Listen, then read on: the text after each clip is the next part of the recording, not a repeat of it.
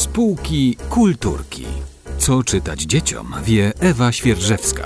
To już piąta część przygód małego chłopca Bilego, którego wcześniej mogliśmy poznać, kiedy był zły, kiedy spotkał tajemniczego kota, potwora, no i kiedy miał gwizdek.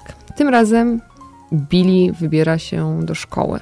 Ale nie dlatego, że już do niej dorósł, tylko że ma taką fantazję. W książce Billy w szkole dwoje przyjaciół, Billy i Lotta, siedzą w ogrodzie na drzewie i słyszą jakieś dochodzące z daleka dźwięki. Są bardzo zaintrygowani tym, co to może być.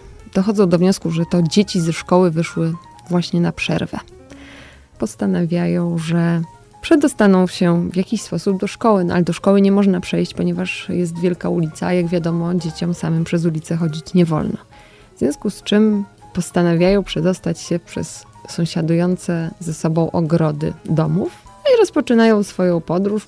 Przeprawiają się przez jeden płot, przez drugi, wchodzą w szkodę jednemu sąsiadowi, który zaczyna ich gonić, ale okazuje się, że w sumie to nie jest taki zły pomysł, że się nimi zainteresował, bo pan sąsiad zabiera dzieci do szkoły, gdzie niepostrzeżenie wchodzą do klasy, siadają razem z innymi dziećmi i nawet biorą aktywny udział w lekcji. Opowieść kończy się tak, że oczywiście dzieci szczęśliwie wracają do swoich domów. To, co A czy ważne, są szczęśliwe?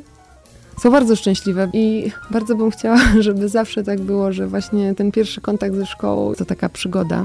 Dzieci na własną rękę, kiedy zwiedzają świat, ten nawet najbliższy swój w sąsiedztwie, odkrywają nowe rzeczy y, i potrafią czerpać z tego ogromną radość. Być może też jest to jakiś sposób na pokazanie, że szkoła jest miejscem przyjaznym. I że niektóre E, dzieci bardzo pragną iść do szkoły. Tak, to Nawet by- jak są bardzo małe. nawet jak są bardzo małe. Spółki kulturki. Dziecięce lektury Ewy Świerżewskiej.